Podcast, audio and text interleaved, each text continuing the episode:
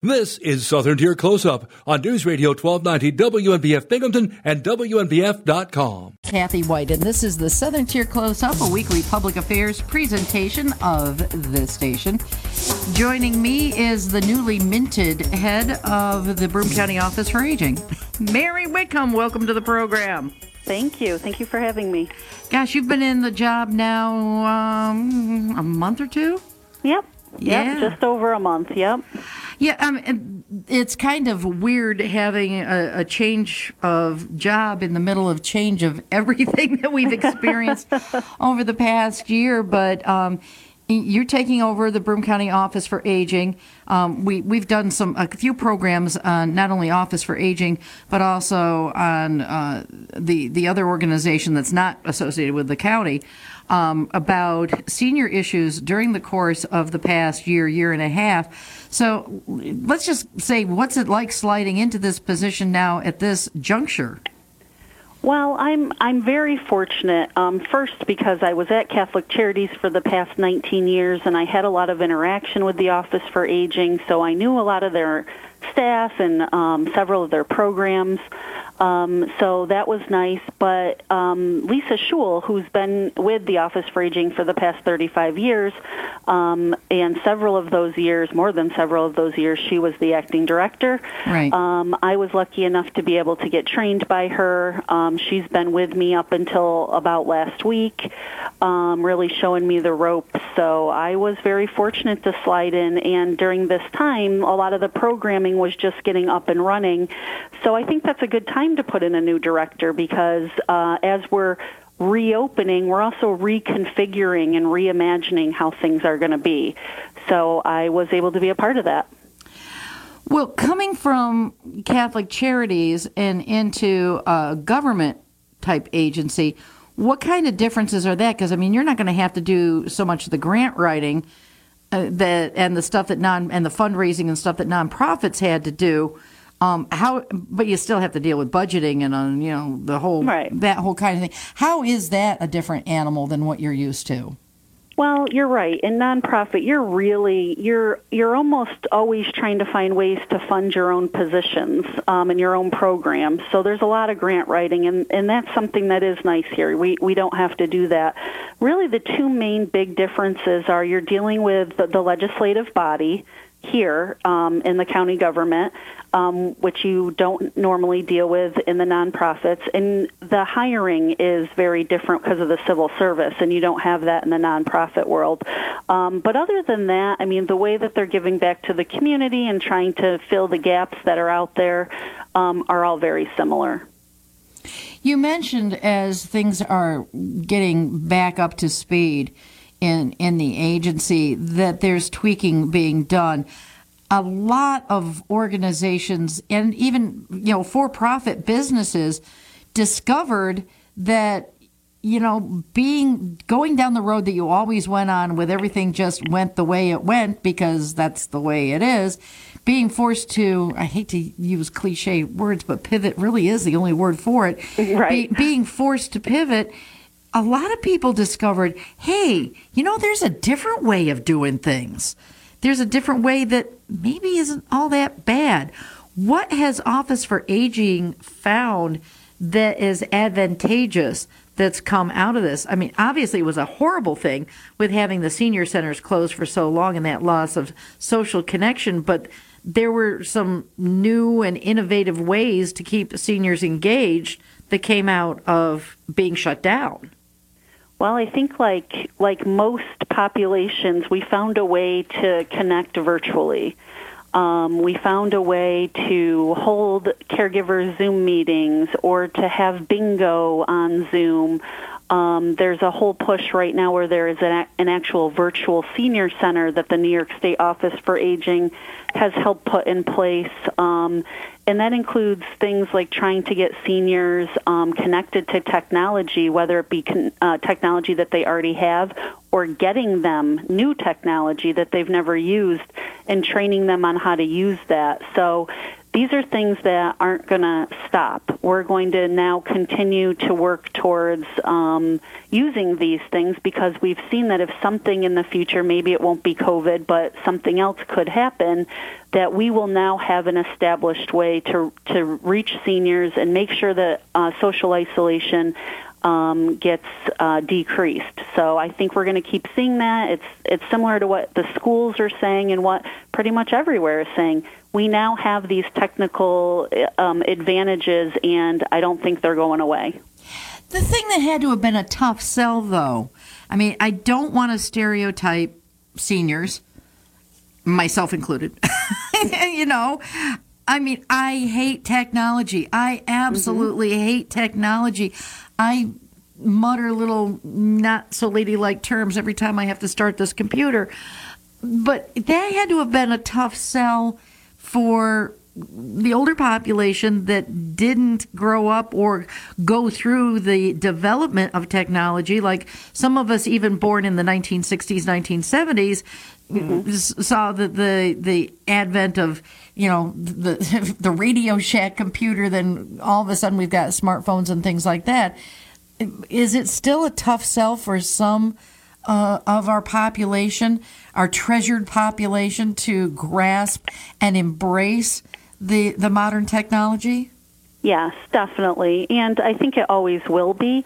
And I also, I want to stress that we're not going to replace human contact with technology. Technology is in, in, in addition to Um, the, the human contact. It's something that we need to keep going and keep working on in case things like this happen again. But um, as far as services go, um, like Office for Aging, for example, we're back doing the in-home work. Our senior centers are open. Our adult daycare center is open. We're holding um, in-person events and meetings again. So we don't want it to be, you know what, all on Zoom anymore. We want the human contact when we can do it, but the technology does have to be available to come into play so we can prevent things like social is- isolation um, if something like COVID ever happens again. One thing that can come out of it, too, is broadening your contact. Whereas you might have been going to your neighborhood senior center, having, as you mentioned, like a statewide senior group to go to, really exposure to a whole lot of different ideas, um, even entertainment that you didn't have just in your own neighborhood. That, that's correct. And people are enjoying that. We have some people that like to use the technology and some people that don't, and that's fine. Um, it's just something we're going to keep working on in, in hopes that it, it's another avenue for people. We have noticed that many of the seniors that were participating in services prior to COVID are frail, more frail than they were before. So mm. at least they have another opportunity to start building up their connection until they can feel comfortable coming out. One of the, the great things that, one of the great resources we've had in our community, always have had in our community, but I think has gotten a greater appreciation during the lockdown and then with the gradual returning of things, but not totally to normal, is is the whole support system of family. And, and even if that family isn't your biological family, Uh, the foster grandparent program, when you had families that were were really tossed into uh, a whole state of flux and turmoil, and maybe some parents going back to, to work with no daycare and, and all that kind of stuff, it seems like the support of the extended family and even, as I mentioned, non-biological family became even more important. And I don't know, there was a recently a recognition of the foster grandparent program in Broome County. Yep, so the foster grandparent program is typically parent, um, grand, foster grandparents that are placed in schools. They receive a stipend. Um, they weren't able to be in the schools because of the pandemic. Right. Um, there were there are a couple schools that did allow, but really for the most part they weren't.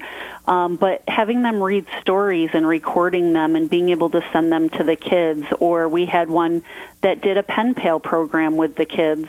Um, just offering as whatever support that we could manage um, while they weren't allowed in the schools. We're really starting to recruit more foster grandparents right now, and if people are interested in that, um, they do have to be over sixty. They have to have an income less than twenty-five thousand dollars a year. Um, but we're recruiting now because I think everyone's goal is that the kids are going to go back to school in September, and we're really we're really hoping that that's going to happen, and we want to have foster grandparents ready to go back into the schools. Foster grandparents are typically assigned to an identified child, a child that's having issues in school. Um, so if we have forty-eight foster grandparents, they might have two kids each. But what we found is that all the kids in the classroom Um, utilize that foster grandparent and get something from having them there. So it's not really only forty-eight or sixty kids that are affected, it's five hundred. So it's it's a great program and one we really want to encourage people to participate in. Well, let's talk about the specifics in case somebody has never heard of the foster grandparent program. Uh, why why do you have the income guidelines? What are the other qualifications? And what do the foster grandparent person get out of doing it? How many hours are involved? Let's get into the, the nuts and bolts of this thing. Sure. So the foster grandparent program was really identified um, to reach the sixty-plus population that had very limited income. They receive a stipend that does not go against their income um, or their Social Security or whatever that is. And it's really aimed at helping seniors um, uh, out of poverty, keeping them socially engaged, providing an intergenerational connection, which is not only helpful to keep a senior young, but it's helpful for the uh, children in the classroom who may not have the ability because of that intergenerational connection because they don't have grandparents of their own. Um, it's an intergenerational connection that's taken in the schools. They might um, participate with the children Um, reading books, they might do songs, they help the teacher in the classroom, um, they're helping with the emotional building of the children. So they do they do a lot in the schools. And somebody that really loves children and wants to have some social connection during the day and meets those other criteria would be a great fit for this program. We do, uh, foster grandparents are cleared, um, so they do go through a series of background checks um, in order to be in the schools. And it's just a great program all around. Everybody benefits, the teacher, the child, and the foster grandparent. How many hours are we talking that uh, would have to be committed if somebody was interested in participating in something like this? Um, I'm not sure of the exact hours, but, um, you know, typically it's a school day. They do get a free lunch um, Monday through Friday. There's no weekend hours. Um, but if they want to learn more information about that, certainly giving us a call here at Office for Aging. They would want to speak with Vince, and the phone number is seven seven eight, two four one one.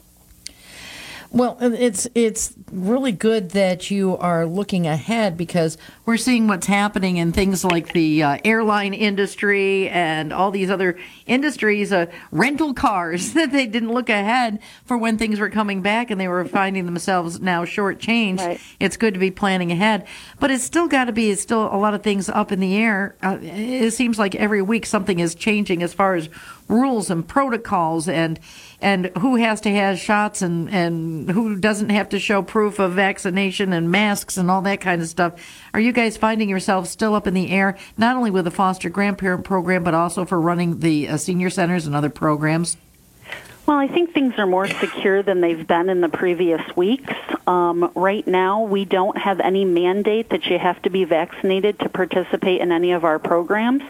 Um, we do encourage the vaccination um, because we see the benefits, because we have the health department here in the county, too, that's feeding us that information. And plus, you're dealing with a very vulnerable population. That's correct. Um, and eighty percent of the seniors in Broome County right now are vaccinated. So that's a great number. We want to encourage people to continue continue to do that. Um, but we don't have a mandate that you have to be vaccinated. You have to wear a participate in the programs. However, we do follow the mandate that you have to wear a mask and socially distance um, if you're not vaccinated. That could be a little bit difficult in the foster grandparent program, right. For example, um, because you've got children that they want to hug you, they yeah. want to hold your yeah. hand, you know, they're children. Um, so we do encourage it. real quick before we wrap up, um, are there any other programs on the horizon that haven't started back up? I know we got a lot of calls last year about the senior games and all that kind of, the picnics and stuff like that. Is there anything yep. that we still have plans that are, are going to be popping up now? So the senior games and the senior picnic are not happening for two thousand twenty-one. Oh. Um, unfortunately, because they are such large events that require a lot of planning, that planning, the time when we should have started that planning, things were still too up in the air. Um, so those two events are not going to happen. However, the senior centers are fully open. We are starting to bring back a lot of programming, the dancing, the cooking, the physical activities, um, and they've had a slow opening. So people sh- are encouraged to get out there, use their senior centers for their um, their socialization, and uh, all of our other programs are open. Um, senior picnics, senior games, those are on hold, but we'll see what happens for next year. And where do people call if they want any information about stuff that we've talked about today? Um, people should definitely call our line at seven seven eight, two four one one or seven seven eight, two two seven eight. Thank you for being my guest. Thank you. This has been the Southern Tier Close-Up, a weekly public affairs presentation of this station. This program was recorded for broadcast at this time. I'm Kathy White for the Southern Tier Close-Up.